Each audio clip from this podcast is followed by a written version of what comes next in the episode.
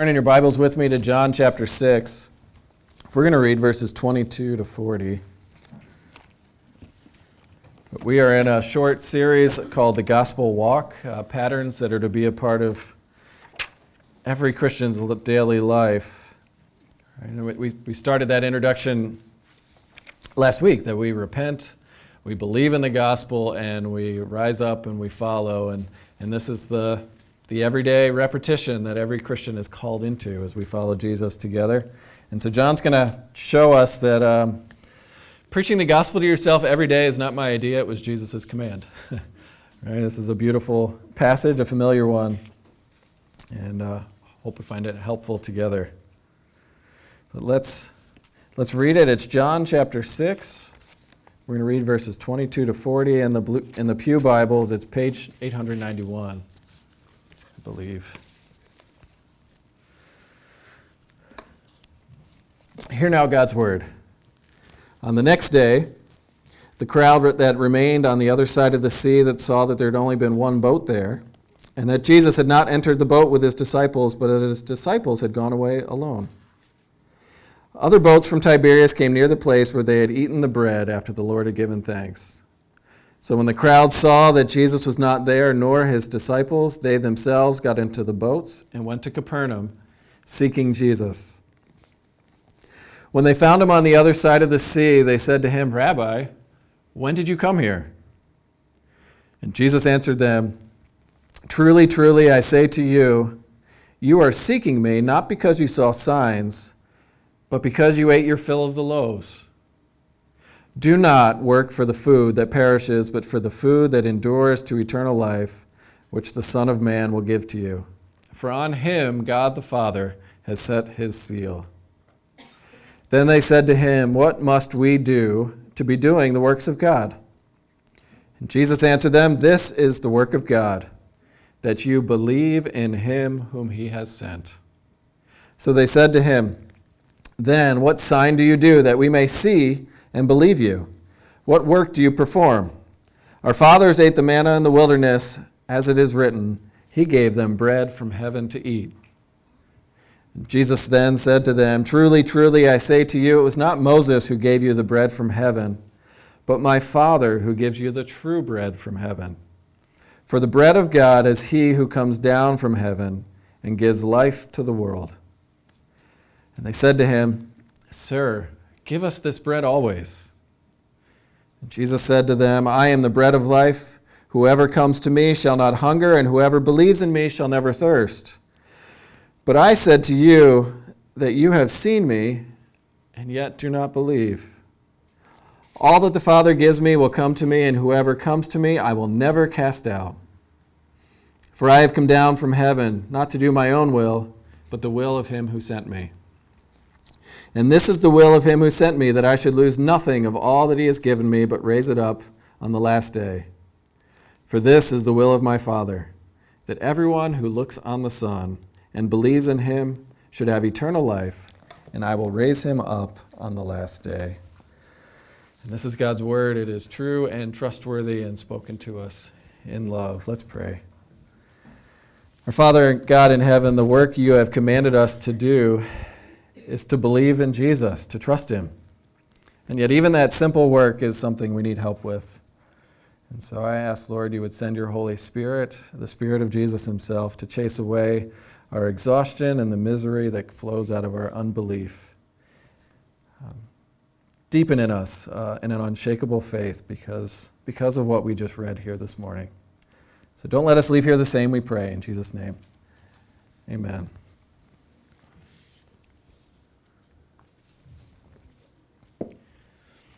I'm going to start by uh, with a couple of case studies here, a couple of real-life examples that this passage would would apply to, and, and put your put your counselor hat on for a moment. You know, as their friend, what what kind of things would you? What would be the one thing that you counsel them to do? All right, so a, these are made-up names, of course, but a young lady named Lisa has grown up in the church, and on the outside, she appears to be a talented young Christian girl. And yet her whole life, from little girlhood to uh, young adulthood, she has been marked by a deep craving. She just longs to be seen. She longs to be noticed, first by her mother, and then, of course, a boy. Right? She wants she wants some she wants a husband.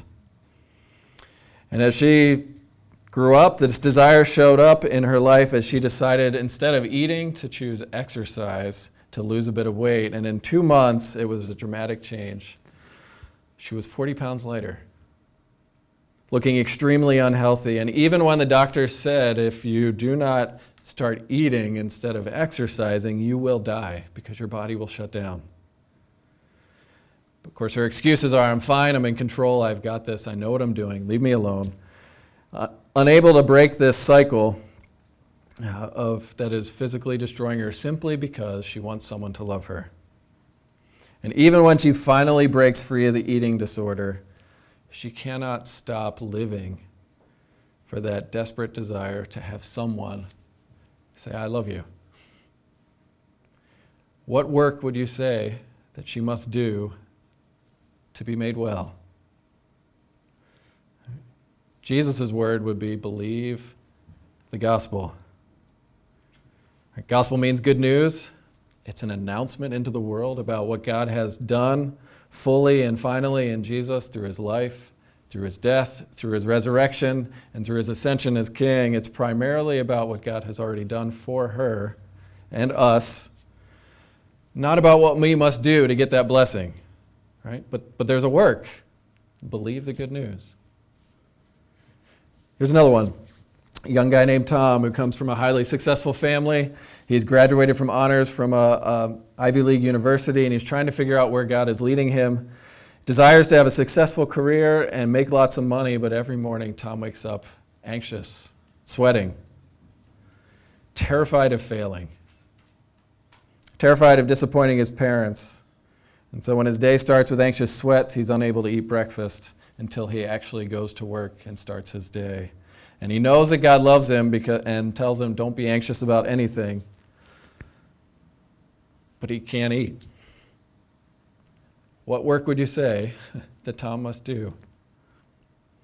And in Jesus' words, it would be, this is the work of God, that you believe in him whom God has sent. Right? This is the second stage of the gospel walk, that we would repent and believe and follow Jesus each and every day until we see him face to face, uh, that we would believe the good news about Jesus. And Lisa and Tom are both stuck, and we all have those stories around us, or that is our story, right? We get stuck. And yet Jesus would prescribe the same pill, the cure-all, the gospel, to believe the gospel. That is God's cure-all that, that ails everything you and I go through as human beings. Right? Obviously, that's a long list, so I can't go through them. But, you know, chronic sadness, depression. Right? Believe the gospel. If you're always feeling like a failure, like you never measure up, believe in God's good news, the one in whom he has sent. If you're a judgmental jerk, right, you don't play well with others, you need to change, there's something wrong. Believe the gospel. If you're always angry, taking it out on others, believe the gospel. If grief is clinging to you and sucking you dry, believe the gospel. If you're aging, your body is failing, and death's dew lies cold on your brow, as the hymn goes. Right? It'd be the same prescription. Believe in God's good news. Trust Jesus. I know as I say all these complicated real life experiences, to say belief, that's it. It sounds simple, it sounds trite, and yet that's what Jesus says here in John five or six twenty-nine. So look at it, because the question that comes to Jesus is, what must we do to be doing the works of God? And this is this is a life-changing statement. And he says, believe in him whom he, the Father, has sent. Believe in Jesus, whom God sent for you. And that word, uh, to believe, is in a particular tense in Greek. I'm going to nerd out for a second. It's in the present active subjunctive tense, and I know I just put some of you into a coma, right, because of the grammar. I'm sorry, but stay awake. This is important.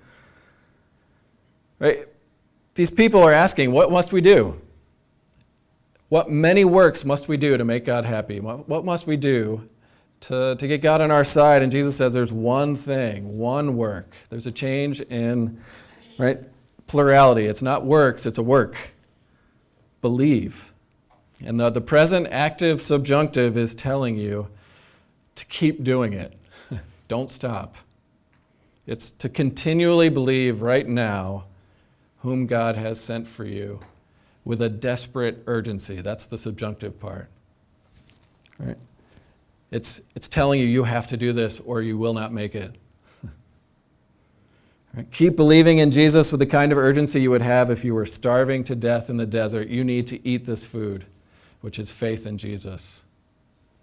Keep believing. This is God's work that he requires of you. Right? I know maybe you're saying that just sounds too easy, too trite. I mean, that's what Christopher Hitchens would say. Well, in the pace of all this, you just turn your brain off. You know, that that's that doesn't sound that doesn't sound rational, he would argue. But Jesus clearly sees belief as a work of your mind because he's arguing in his text. He's debating. He's he's trying to convince people to believe, convince you and I. And he also sees it as something we need help with. This is not simple and easy by any means. It's a battle. That's what we're going to talk about. Or maybe you as a Christian are saying, I believed the gospel at one point when I was little, so why do I need it right now? Right? Because to some extent it feels like if I have my life together, I won't need the gospel anymore. Right? Because I'm good enough. So why do I need Jesus' death and resurrection again? Right? Because once you become a follower of Jesus, then you get to the serious work of being good. Which is not true, just to be clear. No, Jesus said, here's the gospel, believe that for God so loved the world that he sent his only begotten Son, that whoever believes in him would not perish but have eternal life. And God did not send his Son into the world to condemn the world, but to save it so that whoever believes right now is not condemned. And you need to believe that right now, that you're not condemned. All right. See, I don't want you to miss out on what John Stott famously said, that all progress, he's summarizing Jesus here, all progress in the Christian life depends on a recapitulation of the original terms that God accepted you with, which is a, a nerdy way of saying all progress in your life following Jesus depends on how you keep telling yourself how you came to faith in the first place, the gospel. All progress, your maturity, your Your hope, your ability to stand tall in suffering, your ability to say no in temptation is all going to flow out of preaching the gospel to yourself, believing in Jesus, whom God sent. Keep believing it urgently. Because if you don't, you're going to get stuck. And you may never, you may get lost in the wilderness, so to speak. Believing the gospel is a, a work, and then we're going to see it's a battle. And, and so we need help with this. So let, let's look at it. Why do you need the gospel every day, according to Jesus in the Gospel of John here? With a desperate urgency, right? Because there is a battleground. And, and if you look at the text in verse twenty-nine, there's I like, like to phrase it in, from right now in verse twenty-nine, believe urgently to the resurrection, the, the last day. In verse forty, well, that's God's will that nobody that comes to faith in Jesus would be lost. It's God's will. It's his pleasure to hold on to you as you were clinging to him in faith. That everyone who looks on the Son and believes in him, he will raise them up on the last day. So think of these bookends, phrasing what you must do between now and then, which is to believe the gospel. Right? Because you hear it right now. God's goal, God's pleasure, his will is that you would see Jesus face to face, that you would live with him eternally on the new heavens and new earth and a new creation where everything you're facing right now, the hardship, the sin, the sorrow, is not welcome. But it's a battle in between, between now and then. And the battleground for belief is in a strange place. I mean, this is ordinary spiritual warfare. So maybe you've heard really extravagant things about spiritual warfare. Spiritual warfare is just to wake up in the morning and believe what we just read is true. Believe the gospel. And where does the battleground take place? Jesus uses the metaphor of our gut, our appetites, what we long for. Right? Verse twenty-seven, do not work for the food that perishes, but for the food that endures to eternal life, that the Son of Man, who is Jesus, will give to you. So it really helps to understand this is a battle, and there's a context here. And so look at the context. We're picking up in the middle of, the middle of a story, and it's a familiar story. If you've read the Bible, maybe it's new to you, but what happened is in the beginning of John six, Jesus went out into the wilderness with his disciples and loads of people who want Jesus to do something for them, to make them well. Um, they follow him out into the wilderness, and they're up on a mountain. And they're, they are far from the Hebrew Hannaford, right? There's no food. And famously, Jesus has five thousand people sit on the green grass. It makes that specific note. And five thousand people plus women and children are fed with two... with bread and fish. I mean, Jesus' generosity, God's generosity through Jesus, just literally overflowed. There were twelve baskets of leftovers. Jesus literally spread a table for people in the in the wilderness, a feast. With Jesus on the host, as the host, on a mountain. There's all kinds of Old Testament cool stuff there. But after the meal, now that they've had a, you know, their bellies are full, they say, we want a Jesus with that kind of power to be our king. And they try and force him to be their king, and Jesus escapes, because who wouldn't want a king who functions like a vending machine to make your life happy, healthy, and wise? Right? And Jesus runs away from that. And that evening he gets into a boat, he crosses the sea, and in the beginning, this is where we picked up in the story, the crowds wake up and say, where's this guy we love who fed us? And so they, they look all over, they do the hard work of rowing, and they find Jesus in Capernaum. And that's when Jesus says, don't work for the food that perishes. Right? Normal food. Work for the food that lasts. And so in the context, here's what's happening. There's, there's a lot of layers here, but Jesus is trying to show us and show them that our biggest need is not a full belly. It's not getting what you want most right now. Our biggest need is someone to rescue us from our destructive desires. Working for things that will not satisfy. Right? This is what happens when you, when you wake up in the morning, is it not? You wake up and you say, I want. Maybe it's breakfast, maybe it's coffee, maybe it's peace and quiet. Uh, but it's also connected to what you've been living for for the last ten years. You know, I want, I want a happy retirement, I want family to be successful, but either way, we wake up screaming in our gut, give me, give me, give me. I want, I want, I want. Somebody feed me. It's a relentless appetite. And if we don't get what we want, we get grumpy. We get angry. We're hangry. And then we grumble. And then we complain. And then we accuse God. That's what happens later in the text. You know, it could be I need food. It could be I need health. It could be I need love. It could be I need attention, all praise. Maybe I just need to be in control and, and I'm floundering. All good things in many ways. But Jesus is saying, don't work for those things that will not last, that, that will disappoint you the next day. Right?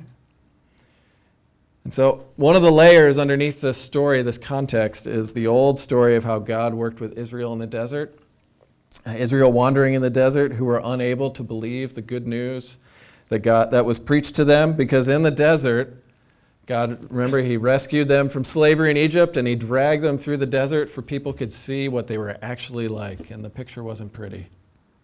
Do you love God for God, or do you only want him for his gifts? Are you willing to be fathered? Will you let him feed you day in, day out, and trust that that will never change, because his love will never change? And in every, nearly every instance, they didn't believe. Right? They didn't believe. Right? And so the story is God provided every day a honey-sweet manna from heaven for them to eat that was baked into bread. It was like they could experience Eden in the wilderness. Right? Bread from heaven, eating a meal with God in the desert. God was with them. The problem was they didn't, they didn't believe him. And one of the famous parts is the very first time God says, I'm going to feed you, the very first in the morning, Uh, when he provides the manna, some people didn't believe it was going to happen again the next day. And so they go out and they just, right, hoarding's an ancient problem. They stuff their tents full and they, they went to bed that night, and in the morning, it was rotten. It perished. It was covered in worms. It was disgusting. And so Jesus is tapping into that. All right, but the whole idea is the meal you should feast on in the desert is God's love, his, his parenting. And all they wanted was God to make them comfortable. Right? You know, Israel didn't have smartphones at that meal in the desert, but if they did, they wouldn't look up at him. And they'd be texting him saying, this meal stinks. It's not rational to have that miracle of provision every day.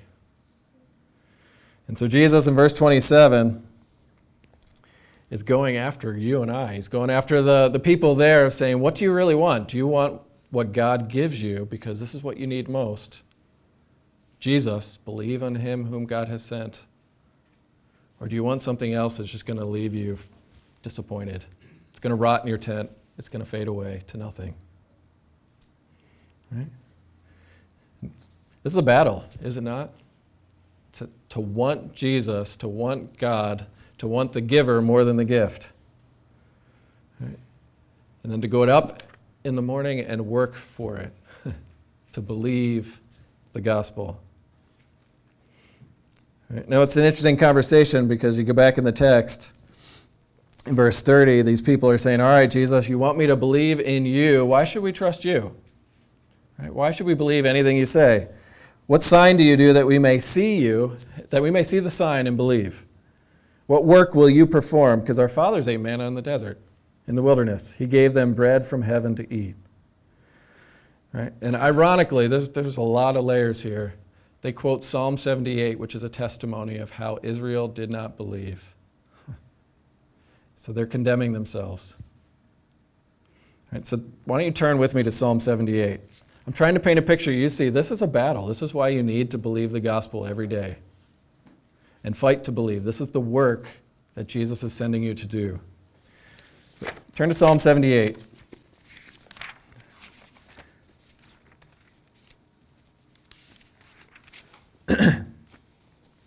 I'm going to start in verse eighteen here. All right. Tell me if you see a picture who find belief easy or difficult, as they are loved by their God. And verse eighteen says, they tested God in their heart by demanding the food they craved. And they spoke against God, saying, can God spread a table in the in the wilderness? He struck the rock so that water gushed out and streams overflowed. Can he also give bread or provide meat for his people? You can hear their doubt. Verse twenty-one, therefore when the Lord heard, he was full of wrath. A fire was kindled against Jacob. His anger rose against Israel. And here's why. Verse twenty-two. Because they did not believe in God and did not trust, there's those words, his saving power. And it keeps going. He commanded the skies above, and it rained on them manna to eat. He gave them the bread of heaven. Men ate of the bread of angels, and he sent them food in abundance. He caused the east wind to blow in the heavens. He rained meat on them like dust, winged birds like the sand of the seas. They ate and were well filled, for he gave them what they craved. But before they had satisfied their craving while the food was in their mouth, God still got angry with them. In spite of all this, they sinned. Despite God's wonders, they did not believe. In verse thirty-two. All right. And yet God, in verse thirty-eight, he being compassionate, he atoned for their iniquity and did not destroy them. And there's a lot there, but you get the picture, right? Is this belief easy or difficult? In spite of God's everyday goodness, provision, abundance, you have food. You're, you you may be suffering, but he just made it rain, everything they needed. And yet they did not believe. And the point of John six is that just as God sent Jesus to be bread from heaven for us to trust and obey, to believe, to love, to follow, right? Just as he had done that, right, that's the command. He did the same for God's people of old, and they did not trust. They did not believe. So therefore, don't make their mistakes. Believe and keep believing in the one whom God has sent. And that's the point. Jesus is bread from heaven for you to eat every day. And it sounds strange, but it's it's a metaphor. It's the one thing who will satisfy you. It's the one person who will satisfy your craving to be loved in a way that will actually fill your heart that's always craving someone to get, get your attention. It's the one person who will satisfy your desire to be fathered, to have someone say, I'm proud of you, despite what you have done because of Jesus. So believe in Jesus. It's the one place you're going to find someone say, I accept you, in the immediate aftermath of some kind of relational breakdown that you may or may not have caused. As you read, read, read John six, it kept talking about the Father's will. The Father's will is his pleasure. Right? To eat of the bread of life is God's will for your life, but it's also telling you that God's will, his pleasure for you, is, is to want to be with you, which is why he would send someone from heaven to earth to feed you. Right? To have God say, you have my complete attention, you are my pleasure, my delight. There is no other place you will go that will fill that infinite black hole of make it about me and will satisfy that apart from Jesus. And that's the point of the gospel. He gives you himself. Will you believe in him whom God has sent? And our initial response is much like the children of Israel and our children as we look at the meal on the table and God giving us himself and go, ew, I don't want to eat that because I want something else. So this is a battle. All right? I mean, that's what Psalm seventy-eight described, right? God's love and provision with Eden-like language, feasting, abundance, overflowing, rivers in the desert, raining bread and meat. They had, they had abundance in the desert. And they said, God, you hate me, I want something else. And so my question for, for you as we talk about belief being a battle is, do you see your reflection in any of these pictures? Working for the food that perishes rather than coming to feast at the table whom God has offered, Jesus himself. Because that's what he goes on to say, truly, truly, I say to you, it was not Moses who gave you bread from heaven, but my Father gives you true bread from heaven.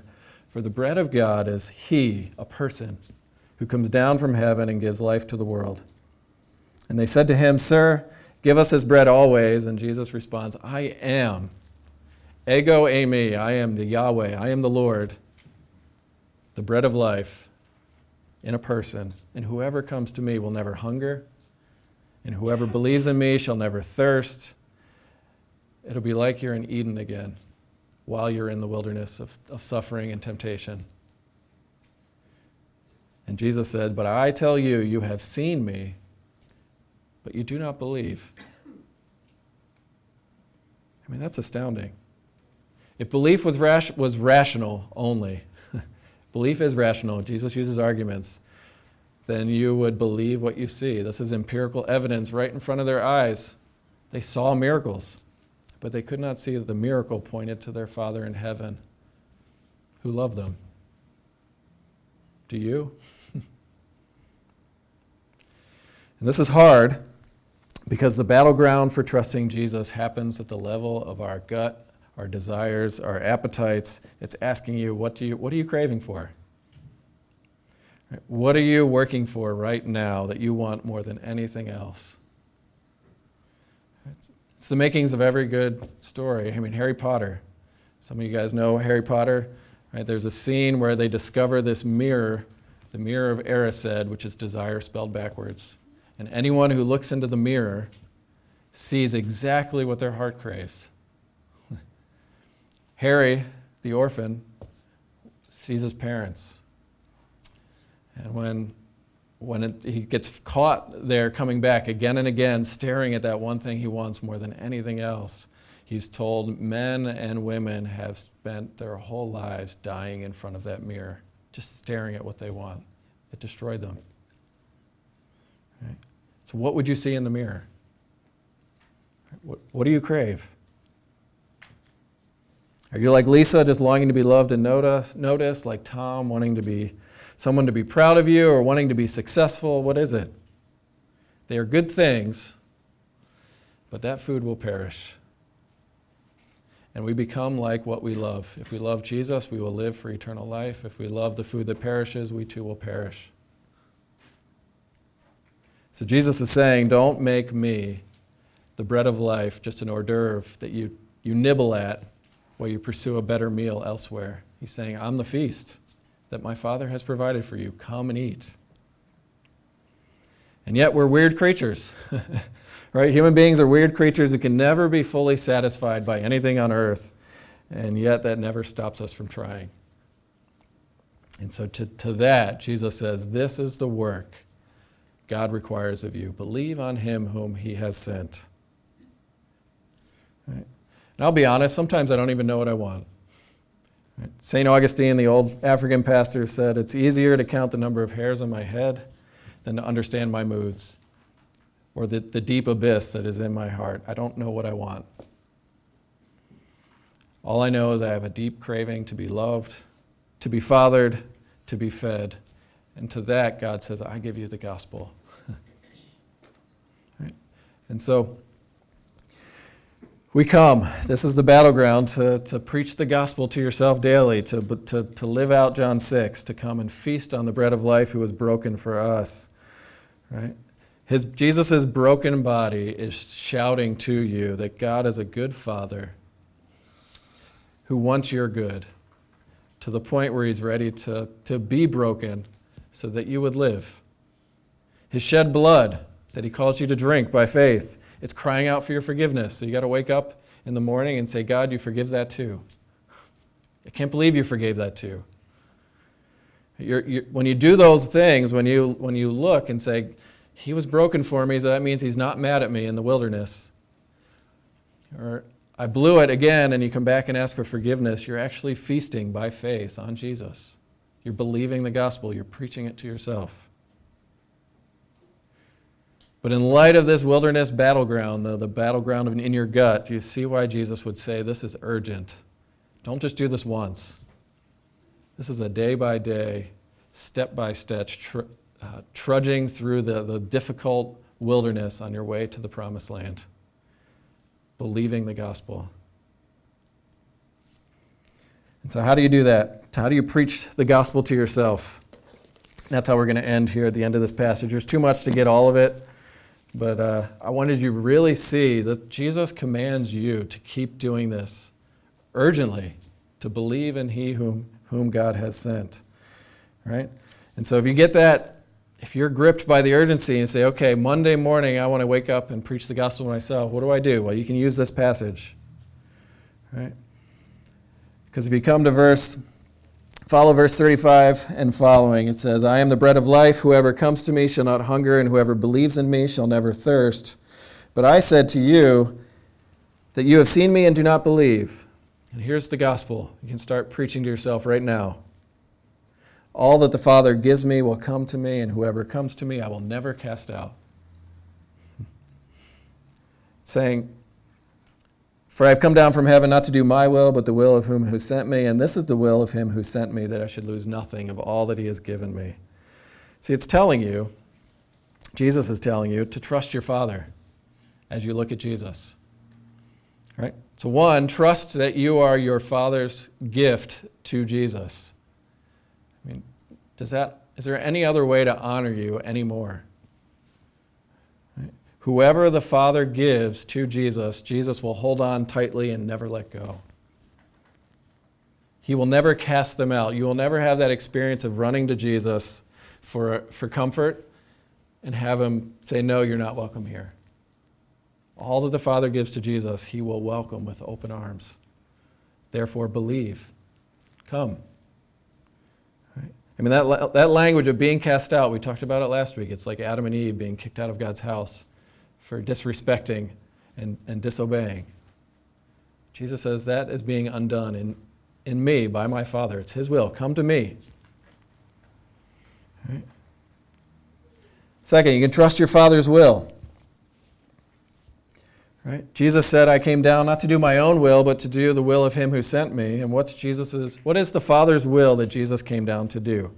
And that Jesus's, de- Jesus's desire is to, to desire what his Father desires. It's to, the, Jesus's craving, his food, to, is to do whatever his Father wants. Right? This is verse thirty-eight. Even when it means as a human being, saying no to himself. Right.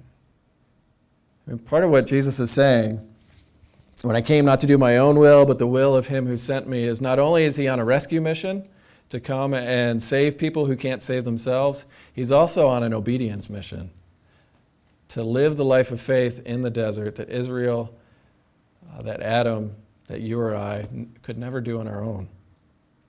So you trust your Father's will that they sent Jesus to obey and do everything that you couldn't do. And he obeyed perfectly. So you're trusting your Father's will by trusting in Jesus. Right. And again, what's what's the Father's will in verse forty? Uh, it says that everyone who looks on the Son and believes in him should have eternal life and be raised up. Verse thirty-nine, all's well, it says, uh, this is God's will of who sent me. I don't want to lose that I should lose nothing of all that he has given me. This is God's pleasure. You're trusting his provision, you're trusting his will, and his will is that you would survive all of this stuff you're going through, through faith in Jesus. Right? That everyone who looks on the Son and believes will have eternal life. And so there's a dance here, right? If, if you come to Jesus, you're safe, you're secure. But yet at the same time, real life happens, and he commands you, you have a work you must do, which is to believe the gospel. This will not make you a passive follower. It will make you feel loved when you realize how welcome you are.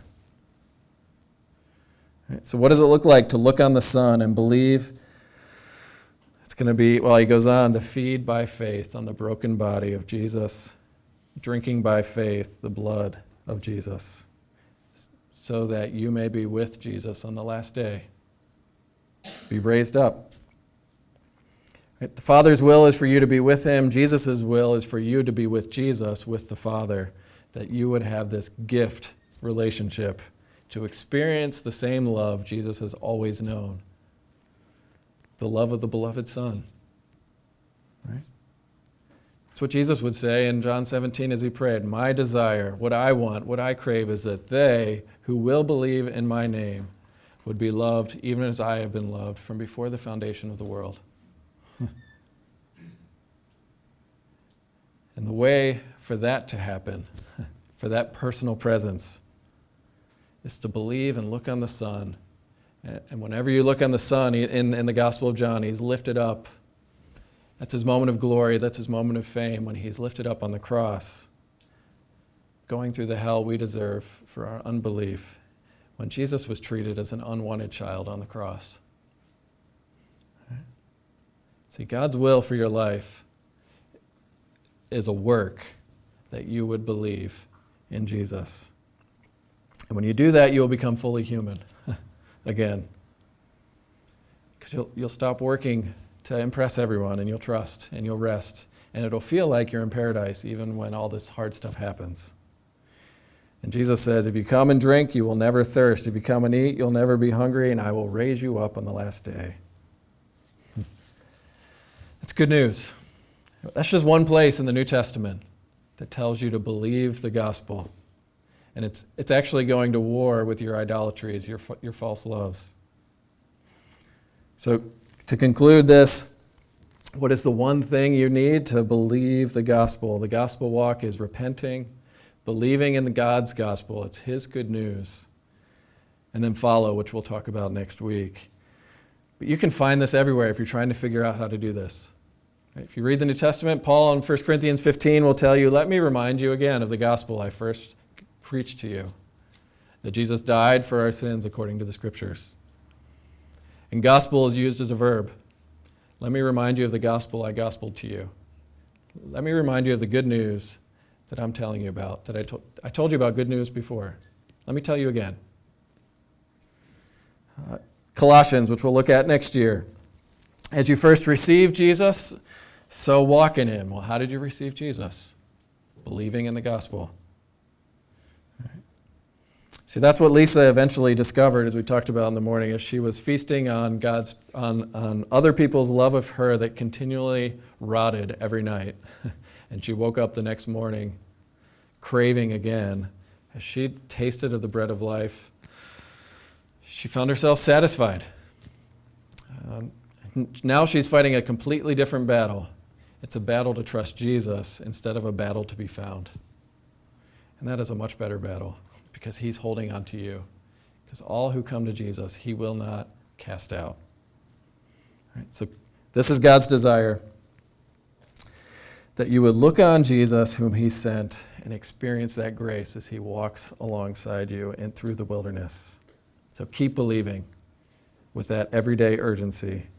And the grace that has kept you safe thus far will is the same grace that will carry you home. Let's pray. Our Father in heaven, we thank you for the bread of life, for Jesus, uh, that his will, his desire, his passion was to be broken and to bleed for us, so that we would want to come every day to, t- to eat at the table of grace and mercy. So help us now by faith to feed on Jesus, to, to know we are loved, to know we are accepted, to know that we stand in Christ, seated in the heavenly places, and our life is hidden with him. And you will never let us go, as we said in Romans this morning. So may that sustain us until we meet, meet again day by day, following Jesus, believing in the gospel. And for that, we need your help. So send your Spirit to help, to work that truth in us. We pray in Christ's name. Amen.